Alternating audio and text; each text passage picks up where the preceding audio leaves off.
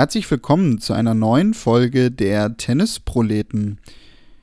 Ja, die Tennissaison, sie ist dann doch zu Ende gegangen, aber wie wir das ja bekanntlich wissen, Tennis ruht ja so wirklich nie. Es gibt auch auf der ITF-Tour noch vereinzelt ein paar Turniere. Das äh, ja, geht ja eigentlich wirklich 52 Wochen im Jahr durch.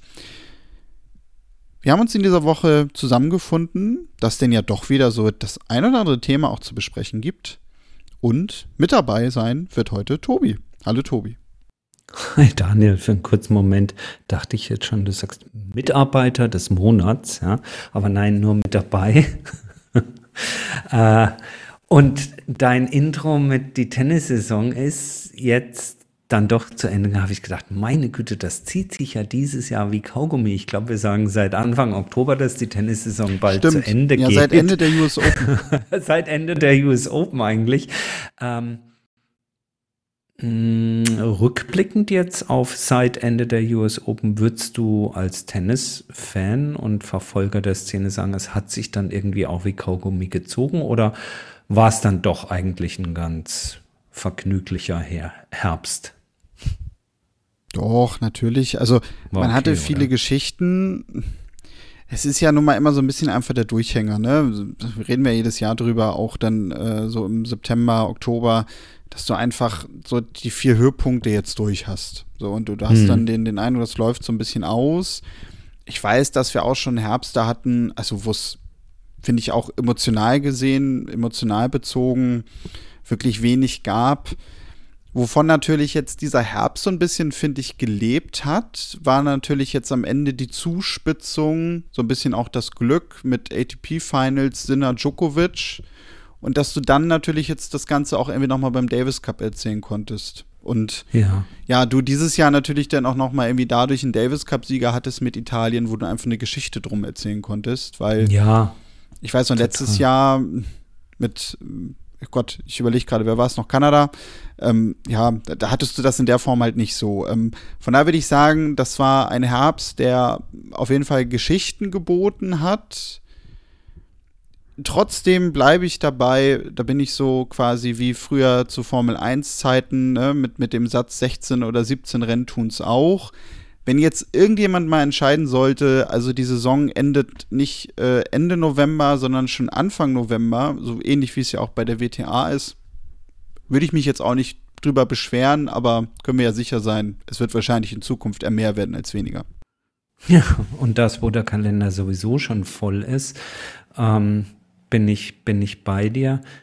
Trotzdem, oder was heißt trotzdem, äh, ja, es ist so, äh, dass seit dem Ende der US Open doch eine ganze Menge ähm, passiert ist und äh, in erster Linie auch eben noch eine ganze Menge an, an tollen Tennismatches und wie du schon richtigerweise sagst, die Zuspitzung, ähm, vielleicht auch die Zuspitzung dann äh, witzigerweise im Herbst um das Duell Sinner Djokovic, Djokovic Sinner, ja, während so in der ersten Hälfte des Jahres alles von Djokovic Alcaraz gesprochen hat, äh, hat dem Ganzen auch noch irgendwie einen netten, einen netten Dreh gegeben.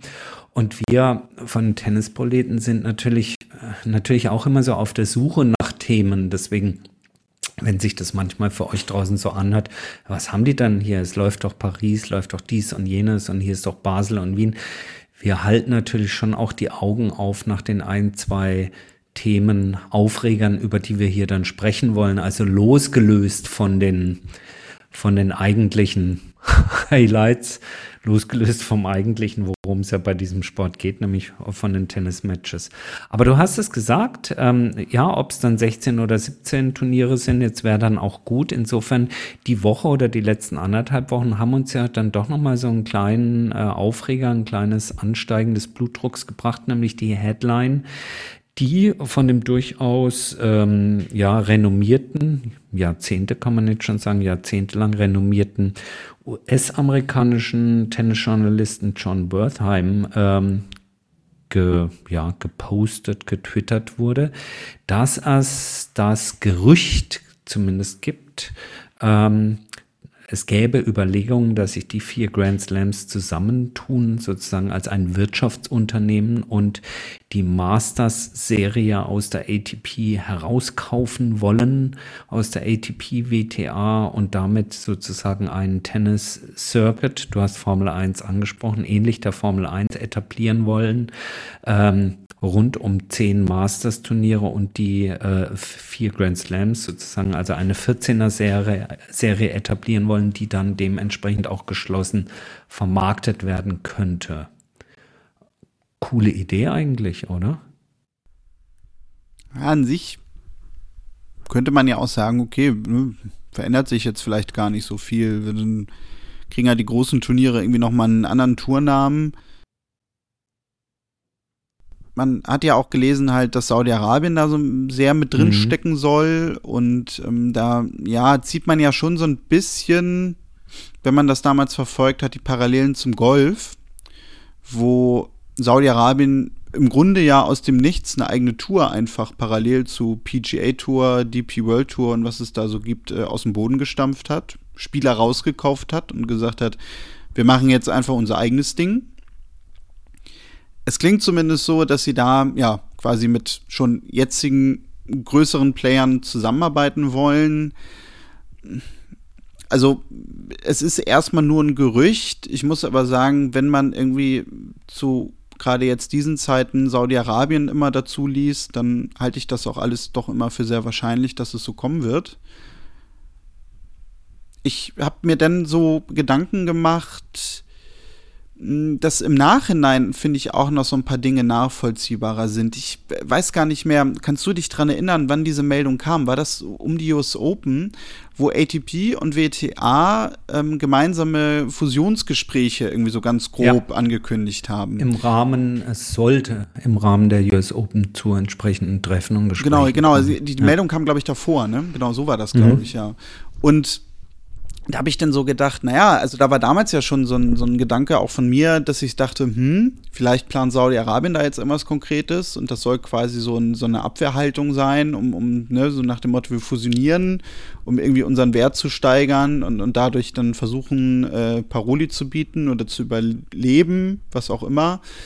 Vielleicht kam ja genau zu der Zeit irgendwie so diese Idee auf von den vier Grand Slams und allen anderen, die da irgendwie noch dran beteiligt sein sollten und dass das nämlich genau darauf eine erste Reaktion war. Also ich glaube, dass zumindest 2024 ja sehr, sehr viel Bewegung da reinkommen wird.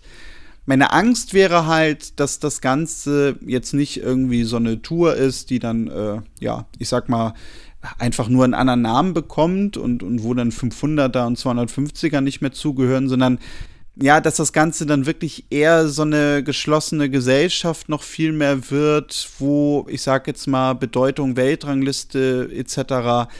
denn leider auch gar nicht mehr so eine Rolle spielt, sondern dass wir dann wirklich so ein ja, reines Zweiklassensystem irgendwie im Tennis haben. Mhm.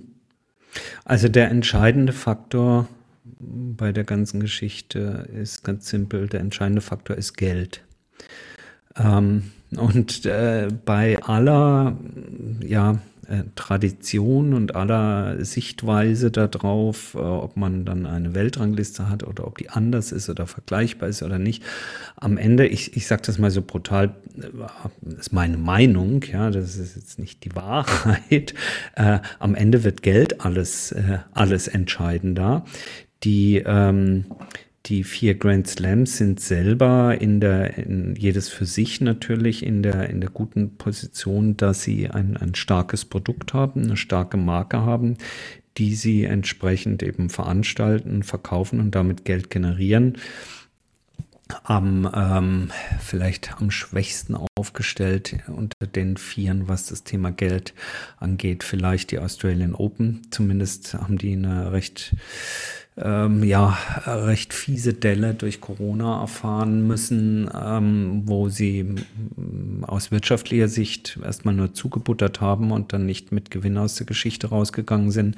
Wimbledon, können wir uns ja erinnern, war ähm, versichert, wie durch ein Wunder versichert und konnte dann großartig den Gönner spielen. Aber davon mal abgesehen, also alle vier sind für sich und zusammen stark genug, einem, äh, eben ihr Event als solches stattfinden zu lassen.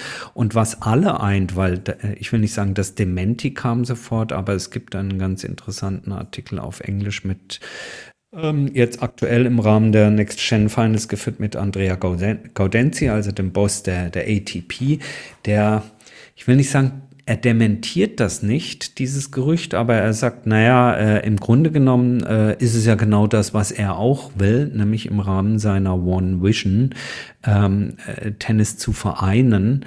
Äh, seine Grundidee ist genau das gleiche. Ja, nämlich zu sagen, wie kann man aus diesem wundervollen Produkt Tennis einen einheitlichen Ansatz und ein einheitliches Konzept generieren, was äh, natürlich die Einnahmen mehrt, was die Spieler mehr verdienen lässt, die Veranstalter mehr verdienen lässt und auch den Fan eine tollere Fan-Experience ja, erfahren lässt, äh, angefangen davon, dass wenn ich den Fernseher oder den Stream einschalte, ich eben die eine Plattform habe, über die ich dann Tennis als geschlossenes, in sich geschlossenes Produkt erfahren, bejubeln und eben auch bezahlen kann, nämlich das WTA-Turnier, was in Rom zur gleichen Zeit stattfindet wie das ATP-Turnier, über diese Plattform und wenn dann zwei Wochen später Roland Garros stattfindet, dann gehe ich wieder auf diese Plattform und dann sehe ich da eben mein Tennis. Und das alles muss bezahlt werden und äh, dann bin ich auch fertig, endet dann eben wieder beim Thema Geld und da drängt jetzt eben als neuer Player ähm, wie in den anderen Sportarten, du hast gesagt, Saudi-Arabien auf den Markt und Geld äh, wird alles irgendwie zuschießen. Und wenn es da nicht Allianzen gibt unter diesen Wirtschaftsunternehmen, äh, dann wird es äh, Saudi-Arabien aufgrund der schieren Finanzpower sicherlich gelingen, da ihre eigene Agenda mit, nicht nur mit ins Spiel zu bringen, sondern vielleicht dem Spiel den Stempel aufzudrücken. Und das gilt es zu verfolgen. Deswegen bin ich weit davon entfernt zu sagen, nee, das ist doch alles Nonsens und Quatsch, was die Grand Slams da sagen, sondern das sind Übernahme- und Abwehrschlachten, die da gerade stattfinden. Ich erinnere mich da gerade ähm, an einen Artikel für Tennisnet zurück, den habe ich, glaube ich, im Juni schon geschrieben. Und zwar war da irgendwie die Überschrift, äh, das saudische Investment äh, die einzige Chance auf Einigkeit ist. Und da erinnere so ich mich gerade dran, weil das habe ich damals natürlich ein bisschen zynisch gemeint. So, da habe ich dann mhm. so geschrieben, ne? Also, naja, für uns Fans ist äh, das eigentlich die einzige Möglichkeit, dass die einsteigen müssen, damit wir endlich mal diese Zersplitterung mit den ganzen Verbänden und, und, und Turnieren und was auch immer äh, nicht mehr haben. Dann aber haben wir endlich Ruhe. Ja, aber das, das ist, ja, aber das, das ist ja eigentlich, finde ich, interessant, dass ein Gaudenzi, auch klar mit, mit seiner Ausrichtung, die er hat, aber genau mit diesem Argument darauf ja einsteigt. Also, weil das, das, das scheint ja so ein bisschen so zu sein, dass man versucht, äh, mit dieser Argumentation vielleicht dann auch äh, ja, das Schlimmste zu verhindern, so dass man als ATP selber dann irgendwie noch eine Relevanz hat. Also dass man, das ist im Grunde natürlich genau das, was denn Saudi-Arabien halt mit dem Sport macht, nämlich sie kaufen sich halt alles das, was sie wollen egal was es kostet. Und dass dann aber zum Beispiel eine ATP am Ende vielleicht einfach sagen muss, so wie es dann auch eine PGA-Tour irgendwann gemacht hat, die ja jetzt irgendwie mit denen auch fusionieren, ähm, so, ja, okay, wir machen euer Spiel mit, weil nur so ist quasi unser Überleben überhaupt gesichert. Also, weil du weißt ja natürlich, wem du dir da gegenüber äh, stehst oder gestellt hast. Und ja, dass Saudi-Arabien im Grunde einfach ja, den Sport weltweit kaufen kann, wie sie möchten. Absolut, denn die Konstante, die äh, in allen drei Modellen, also äh, das Modell A, ATP und Gaudenzi, der jetzt dort die Next Gen Finals austragen ließ, äh, das Modell B oder daneben stehend die WTA, die ihre Fühler äh, nein, nicht die Fühler, wo Saudi-Arabien auch die Fühler ausstreckt und die WTR anfängt, diese Fühler zu umarmen, denn es verdichtet sich ja auch, auch da, ähm, dass äh, Events bis hin zum, zu den WTA-Finals gegebenenfalls in, in Saudi-Arabien stattfinden. Und das Modell C, eingangs angesprochen, die Grand Slams, die darüber nachdenken, eine Master Series plus Grand Slam zu installieren. Auch die führen dann als Zehntes, denn wir haben ja normalerweise neun Masters Tausender Turnier, führen in diesem Ansatz auf, dass das zehnte Turnier dann eben beispielsweise in Saudi-Arabien stattfinden könne. Also alle eint äh, einen genau zwei Dinge. Es geht immer ums Geld und Saudi-Arabien kommt immer drin vor. Genau, ja. Das sind halt die einzigen, die im Modell immer dabei sind. Und die anderen sind im Grunde austauschbar, wenn man so möchte. Fast schon. Ja. Also sicherlich nicht die Grand Slams, aber Masters-Turniere werden, da können wir noch so viel Tradition beschwören, äh, könnten am Ende auch austauschbar sein. Wenn wir zum Thema Kalender kommen, äh, war schon immer ein Fragezeichen in den letzten ein, zwei Jahren hinter dem Paris-Bercy Masters Ende Oktober. Könnte das nicht Saudi-Arabien machen? Ähm, jetzt wird gehandelt, dass gegebenenfalls ein zehntes Masters in Vorbereitung auf die Australian Open im Januar in Saudi-Arabien stattfinden könnte. Mhm. Das würde aber wiederum, dann kreierst du andere Verlierer, nämlich die Vorbereitungsturniere in Australien. Was ist dann mit Brisbane? Was ist dann mit Sydney? Passt das dann noch? Also es bleibt spannend und ich stelle wieder fest, trotz eines ähm, ausklingenden Tennisjahres ähm, haben wir doch immer wieder Themen, und das letzte, ähm, ja, waren eben dann nicht die Next-Gen-Finals, sondern äh, ist eben jetzt diese, diese Sport-, Polit- und Wirtschaftsfrage, äh, um nicht gleich zu sagen Krimi. Next-Gen-Finals, wolltest du mir noch was zum Sieger erzählen? Weil ich kann noch so gar nicht richtig was mit anfangen, hast du gesagt. Ja, also Hamad Medjedovic ähm, hat die Next-Gen-Finals gewonnen, mhm. hat jetzt in diesem Jahr auch so erste Erfolge auf der ATP-Tour sammeln können, was, was so, so Turnierteilnahmen angeht. Er hat halt jetzt lange auf der Challenger-Tour gespielt, hat dieses Jahr drei Challenger, glaube ich, gewonnen im Laufe des Jahres. Und halt letztes Jahr, also 2022, seinen ersten Challenger-Titel ausgerechnet, würde jetzt jemand äh, sagen, der Sport kommentiert, in Lüdenscheid gewonnen. Da Nein, wirklich? Der, ja, genau. Und, und dadurch ja, hatte ich natürlich dann so ein bisschen den Kontakt äh, zu ihm, in Anführungszeichen, wenn man nicht drum rumkommt, so wie er dann halt auch nicht um mich drum rumkommt, wenn ich da halt die Encore-Moderation mache. Das musst du dazu sagen, das weiß vielleicht nicht jeder Hörer, genau, jede Hörerin. Ja, deswegen, deswegen, also du bist einmal im Jahr in Lüdenscheid beim Challenger und bist dort sozusagen der Stadionsprecher und Pressemann und alles in einem, oder? Ist genau, mach, also genau, mach ein bisschen die Pressearbeit beim Turnier mhm. im Vorwege, dann halt in der Woche die, die Encore-Moderation. Wir machen ja aus dem Grund, wobei das sagen wir auch immer dazu, halt äh, dieses äh, Daily, was wir jetzt äh, letztes Jahr und auch dieses Jahr wieder gemacht haben aus Lüdenscheid, eben weil ich mir da so denke, ist halt in der Woche sowieso da, dann kann man da ja auch ein bisschen was mitnehmen. Das ist aber jetzt zum Beispiel, also diese, dieser Podcast ist jetzt nicht irgendwie ein Auftrag in dem Sinne, den wir da haben, sondern das ist halt wirklich so ein bisschen dann meine Freizeitgestaltung noch drumrum, weil ich das eigentlich ganz spaßig finde. So ein und, bisschen hinter die Kulissen auch gucken. Ja, genau, genau. Und weil man natürlich, wenn man einen Spieler vor Ort hat, äh, ja, dann hat man ja eigentlich immer ein bisschen Content. Der Total, und ja, der A super attraktive Spieler da. Und B kommt es natürlich unserem Auftrag hier bei den Tennisproleten auch zugute, dass wir immer gesagt haben, naja, äh, natürlich hätten wir gerne einen Roger Federer oder sowas mal in der Sendung. Wir würden uns nicht dagegen äh, wehren, ja, oder keine Ahnung, einen Alexander Zverev, aber äh, die, die Aussagen der Top Ten, die hören wir ja nun tagtäglich hoch und runter und die wären auch bei uns nicht anders. Aber der Blick hinter die Kulissen einer Nummer 120 oder 180 der Welt, und denen auch den Raum zu geben, ist halt schon auch ein bisschen ein Auftrag hier von unserem Podcast. Ja, richtig. Und natürlich hast du dadurch auch die Möglichkeit, ähm, Spieler schon mal hier gehört zu haben, die dann halt, wie gesagt, im Nachhinein vielleicht auch nochmal es nach oben schaffen. Also ich weiß mhm. noch, in dem Jahr hatte ich mit Dominik Stricke auch ein kleines Interview gemacht. Zum Beispiel Henrik Gebens, der jetzt irgendwie so um die 60 im Doppelranking steht, ein ganz, ganz starkes Jahr auf der Challenger Saison spielt. Wahnsinn. Ja, ich glaube, sieben, sieben Challenger-Titel ja. gewonnen hat im Doppel. Da zum Beispiel auch, in, genau in der Woche im letzten Jahr, wo Medjedovic gewonnen hat. Mhm. Und ähm, ja, Medjedovic, ähm, erinnere ich mich daran, also ich muss sagen, der war, wenn du ihn so äh, gesprochen hast, sehr umgänglich. Trotzdem würde ich auch schon sagen, äh, so neben dem Chord in Gesprächen zurückhaltend. Wo ich mich aber halt immer dran erinnern muss, und äh, das kommt jetzt halt auch immer so ein bisschen mehr durch, und, und da wird ja dann auch oft jetzt, äh, ja, so quasi der Aufmacher mitgemacht, dass er halt äh, von Djokovic unterstützt wird. Das war jetzt ich, so die Story nach seinem Sieg. Genau, ne? also so quasi, ne, der, der, der Djokovic-Junge, der jetzt irgendwie langsam in die Fußstapfen tritt. Und ich hatte nämlich in dieser Woche dann auch bei Twitter so ein bisschen gelesen, so, ja, ne, wer weiß, wie weit das stimmt und okay, der soll den irgendwie finanziell unterstützt haben. Aber ich habe dann noch irgendwo suffisant, das war ein englischer äh, Tweet, wo ich gelesen habe, naja, wahrscheinlich kennt er den aber gar nicht. Und da musste ich nämlich letztes Jahr, letztes Jahr an, an Lüdenscheid äh, zurückdenken.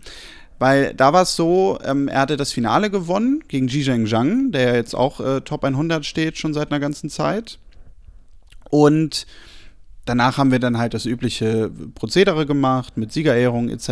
Und wir haben ein kleines Encore-Interview gemacht natürlich. Er hat eine kleine Ansprache gehalten, sich bedankt. Und naja, und dann so wurden Fotos gemacht etc. Ähm, die Leute haben auch dann langsam schon die Anlage verlassen oder sind nochmal oben an die Stände gegangen. Der Court hat sich geleert mit Ballkindern etc., die alle bei der Siegerehrung dabei waren. Und ich bin halt mit äh, Hamad noch auf dem Court geblieben, weil ich mit ihm noch ein weiteres Interview machen wollte. Und ähm, wir wollten gerade anfangen, ich weiß nämlich gar nicht, ob ich das hier schon mal überhaupt im Podcast erzählt habe oder auch überhaupt dir erzählt habe. Wir wollten gerade anfangen und da klingelte nämlich sein Handy und ähm, hm. er ging ran und, und hatte halt, also es war per Videotelefon und er sprach halt mit Serbisch auf jemandem und ich dachte so komisch, die Stimme, die kommt mir irgendwie bekannt vor. Und Ach, ich lugte nee. dann halt so um die Ecke, weil ich äh, so neben ihm stand und ja, also da hat dann wirklich direkt nach dem Finale noch auf dem Court ihn Novak Djokovic angerufen und ihm äh, zum Titel gratuliert. Also von Ach, daher können wir uns Geil. alle sicher sein, Novak Djokovic kennt ihn wirklich. Ah, äh, schön. Nee, hast du nie erzählt. Ähm, ja, toll und hat das Finale in Lüden, also insofern, wenn ich jetzt morgen Djokovic treffen würde und würde ihn fragen, do you know, obwohl der versteht ja sogar Deutsch, kennst du eigentlich Lüdenscheid? Dann würde er sagen, ja, sure, natürlich. natürlich kenne ich Lüdenscheid. Was denkst du denn? Ja, wobei ich ihm sogar zutrauen würde, dadurch, dass er ja in Deutschland auch ein bisschen kennt, dass er vielleicht sogar auch vorher schon Lüdenscheid kannte. Vielleicht kannte er auch vorher schon Lüdenscheid, das kann sein. Aber das ist schön. Also insofern, ähm, endet das Jahr eigentlich mit einem Sieger, der, wenn ihr ähm, gute Tennisproleten-Podcast-Fans ähm, seid, der euch überhaupt nicht überrascht hat und wo ihr sagen könnt, meine Güte, äh, von dem habe ich äh, bei den Tennisproleten zuerst gehört und jetzt ist er Sieger der Next Gen Finals. Großes steht bevor, nicht schlecht. Also wenn man sich natürlich die, die Sieger der letzten Jahre anguckt bei den Next Gen Finals, muss man es ja wirklich so sagen. Ne? Also die, ja. auf den können wir jetzt so in den nächsten ein, zwei Jahren echt ein besonderes Augenmerk legen. Ja.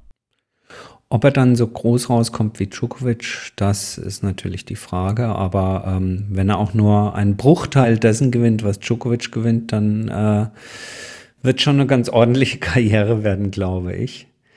Ähm, sehr schön guck mal, so kurz vor Weihnachten kriegen wir doch noch eine ganze Menge hier an Stoff zusammen. Und Weihnachten ist noch ein gutes Stichwort. Wir hatten euch ja schon mit dem, äh, wenn auch schon ein Jahr alten, aber dennoch vielleicht aufgrund der Zeit jetzt sehr lesenswerten Buch äh, von Angelique Kerber und dem anderen Tennisbuch in der letzten Folge zwei Tipps für Weihnachten gegeben. Djokovic ist ein gutes Stichwort.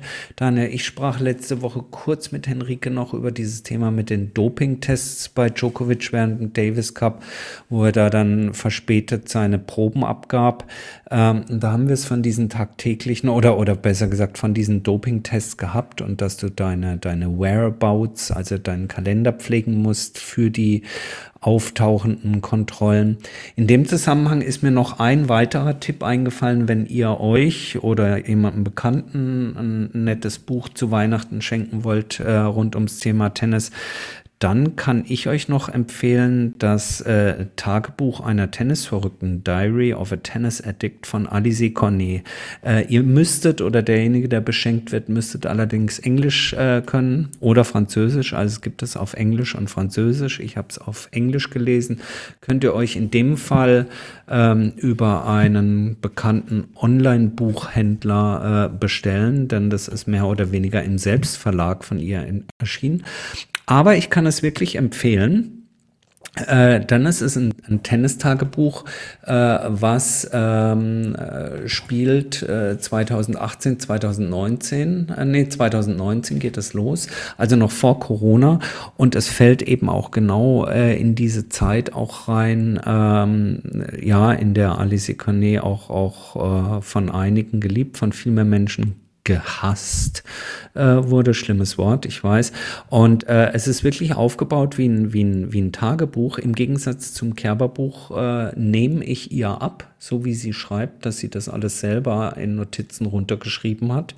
Ähm, und es gibt echt einen tollen Einblick, was so in einer Person hinter den Kulissen im Kopf vorgeht und vor allen Dingen eben auch äh, diese Doping-Test-Problematik äh, mit zweimal darfst du fehlen, wenn du das dritte Mal äh, nicht an Ort und Stelle bist, dann hast du ein Riesenproblem. Das wird da sehr ausführlich geschildert, denn das ist auch ihr widerfahren.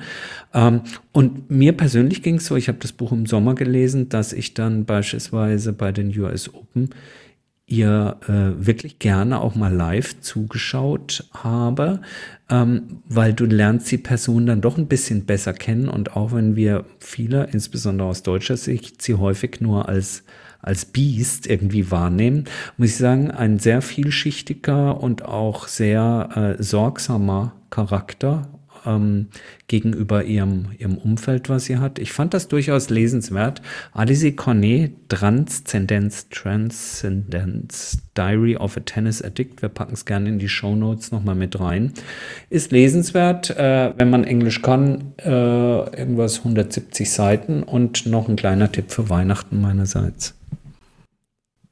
Magst du Alice Cornet? Magst du sie?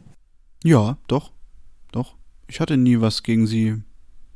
Also ich fand sie eigentlich immer sehr bereichernd, ja, weil sie halt ein Charakter ist, der sich auch einfach von vielen anderen absetzt. Das hm. finde ich ja grundsätzlich immer erstmal schon sehr, sehr gut. Ähm, das ist genau dieselbe Diskussion, die wir auch bei Herren haben. Ne? So gewisse Spieler braucht man die, braucht man die nicht. Ja. Ich finde, ich wenn die eine gewisse Eigenheit haben, auch wenn die vielleicht noch so schräg ist, dann immer her damit, weil äh, das schadet halt einfach nie. Total. Charaktertypen. Daniel Collins, Alice Cornet. Schadet nicht. Nee, definitiv Und nicht. Sie, sie geht auch da drin nochmal ein in, in etwas mehr als einem Absatz. Damals dieses Aufeinandertreffen mit Tatjana Maria bei den French Open war es, glaube ich, wo sich viele auch aufgeregt haben, sicherlich auch zu Recht aufgeregt haben.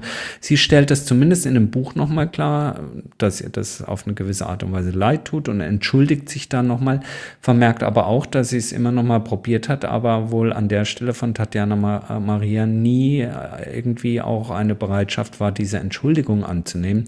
Gut, steht sozusagen Aussage gegen Aussage so, aber ähm, ich fand das wirklich äh, wirklich eins der stärkeren Tennisbücher zum Lesen, weil es doch ziemlich viel hinter die Kulissen blicken lässt.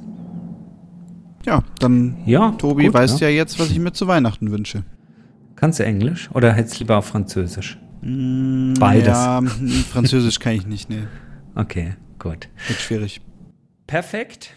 So, dann haben wir es doch für die Woche, oder? Denke ich auch, ja. Ähm, nächste Woche, genau, wird es uns auch geben. Also wir machen jetzt im Grunde einfach Woche für Woche weiter, werden halt, ja, jetzt uns auch nochmal den einen oder anderen Gast dazu holen. Jetzt ist ja wieder ein bisschen mehr Zeit und Luft dafür. Wartet einfach ab, was in den kommenden Tagen und Wochen so kommt. Sonst, wenn ihr vielleicht irgendeinen Wunsch habt, worüber wir mal sprechen sollen, oder ihr euch auch zu dem äußern möchtet, was wir hier besprochen haben, vielleicht auch für die letzten Zweifler, dann, falls ihr noch Nachfragen habt, ob jetzt Novak Djokovic wirklich den Hamad Medjedovic kennt, dann gerne per E-Mail kontakt.tennisproleten.de oder über die sozialen Netzwerke Instagram, Twitter, Schrägstrich X, Facebook, Blue Sky. Schreibt uns dort auch gerne an und ja, wir hören uns auf jeden Fall in der nächsten Woche wieder. Wie es aussieht, dann auch wieder mindestens zu dritt, wahrscheinlich sogar eher zu viert, nämlich mit einem sehr, sehr guten Gast. Warten wir es ab. Bis dann, macht's gut und tschüss.